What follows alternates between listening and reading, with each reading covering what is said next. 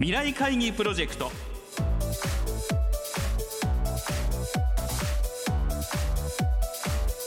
この番組はやり方を変えましょうをキーワードに企業トップが提示する日本の未来に向けたさまざまな課題について皆さんと共に解決策を考える日本経済新聞未来面の紙面と連動したプロジェクトです。今回ご登場いただくのは先週に引き続き株式会社資生堂代表取締役社長兼 CEO 魚谷正彦さんです。先日行われた魚谷社長へのインタビューの模様を2週にわたってお送りしていきます。前編となる今週はコロナ禍で進んだ新しい事業形態について伺います。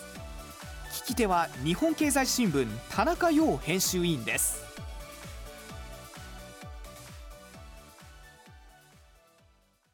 コロナのですねことがですねもうすでにもう半年以上経過してまだなかなかまあ収束する気配はいないと思います。この間ですね世の中相当変わりましたけれども、はい、大谷社長はですねどのような形でこの世の中を見ていらっしゃったんでしょうか？一つは想定外のことが起きたわけですよね。1月の初めに今年こんなことになるって思った人は、まあ、少なくとも日本に誰もいなかったわけですから。ですごく AI とかテクノロジーが発達してきていろんなものがこう予測できたりとかなっていくことと皮肉にも逆にこういったようなその想定ができないようなねことがやっぱり起こるという本当こう世の中がより混沌としてきているというふうなまあ大きな見方が一つあると思いますよね。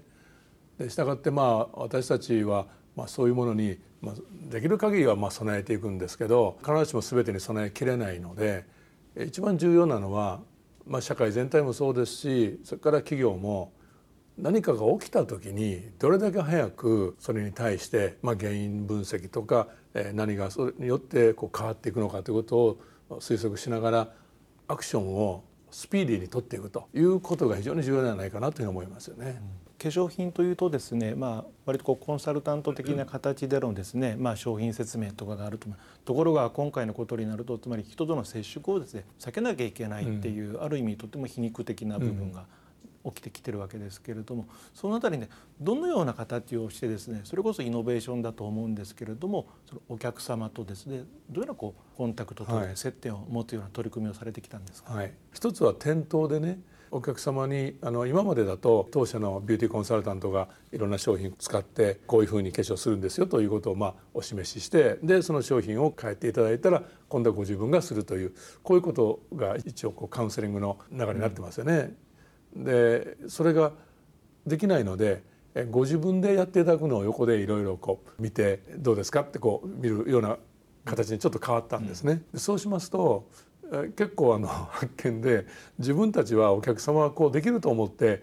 やっていてで家でやってくださいねって言ってたんだけど実は結構簡単にできないとかですねここは非常に難しいとかっていう本当にそのお客様視点での化粧品の使い方というのがどうあるべきかとかどこをもうちょっとこう説明しないとダメなのかっていうのは目から鱗ですけど分かりましたっていう声が現場から結構ありましたですね。でそれからもう一つはやっぱりこの時代ですからそこに IT とかさまざまなテクノロジーを組み合わせて例えば肌の診断をじゃあそういったこう健康状態意識が高くなった人はどうなのかっていうことをもっとこう精緻にやっていこうとかいろんなそこに工夫がやっぱ生まれてきたのがあります。それと買い方お客様がこう買われる買い方ですよね。実はあの3月2月の後半ぐらいからですね3月ぐらいにこう中国で当社のビューティーコンサルタントの人たちがデパートにこういるんですけどお店になかなか来づらい方のようにって自分たちがこう目の前にいるかのように相手の方とネットを通じて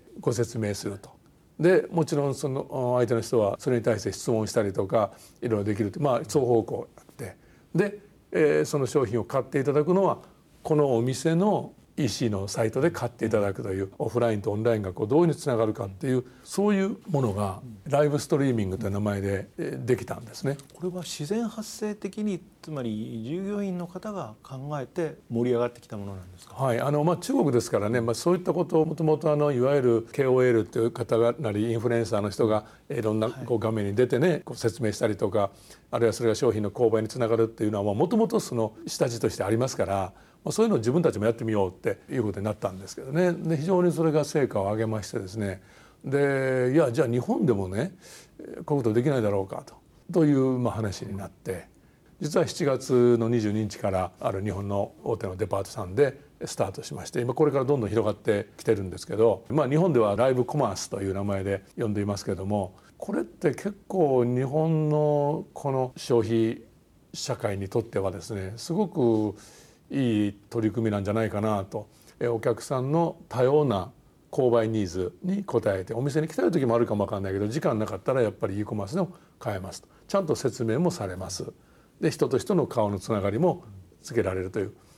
なかなかあのいい僕はソリューションだと思うんですけども。まさにこうデジタルが今この世の中にあるからこそ、はい、このインフラがあるからこそ今できるものですよね。おっしゃる通りです。うん、はい。まああの今ねずっと最近 DX という言葉が流行りでデジタルトランスフォーメーションとか言われていますけど、はい、まあいろんな意味であると思うんですけど、僕はあの三つぐらいの領域で、えー、我々の場合は考えられるかなと思っているのは一つは今申し上げたみたいなお客様とのいわゆるこうエンゲージメントって言ってますけど関係づくりをするこれ双方向にできるってやっぱり大きいですよね。それから2つ目はまあその結果としてじゃあその商品買いたいサービスを受けたいという時のいわゆる e コマースにこうつなげられるというのがありますよね。でまあ3つ目はあの会社の中のいやテレビ会議で十分できますよとで在宅でできます犯行別になくても電子的に承認とかって簡単にもう当社も全部切り替えましたけどできますねだから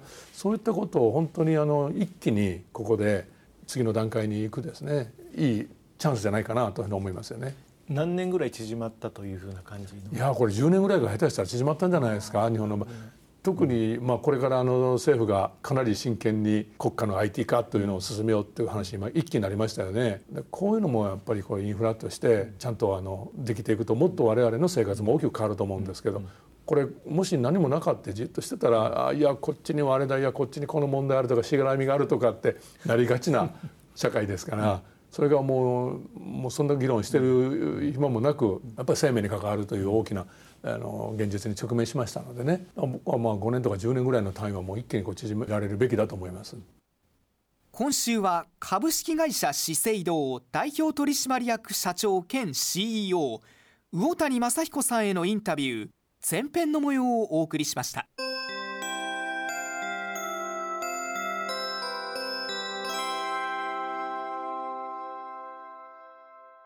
番組はラジオ日経番組特設ウェブサイトにアクセスしていただき放送終了後1週間以内であればラジコのタイムフリーサービスでお聞きいただけるほかポッドキャストからいつでも繰り返しお聞きいただくことができます。ラジオ日経ウェブサイトトップページにある番組一覧のカルチャーというタブから未来会議プロジェクトのページにアクセスしてください。未来会議プロジェクト。来週は引き続き株式会社資生堂代表取締役社長兼 CEO 魚谷正彦さんへのインタビュー後編の模様をお送りします。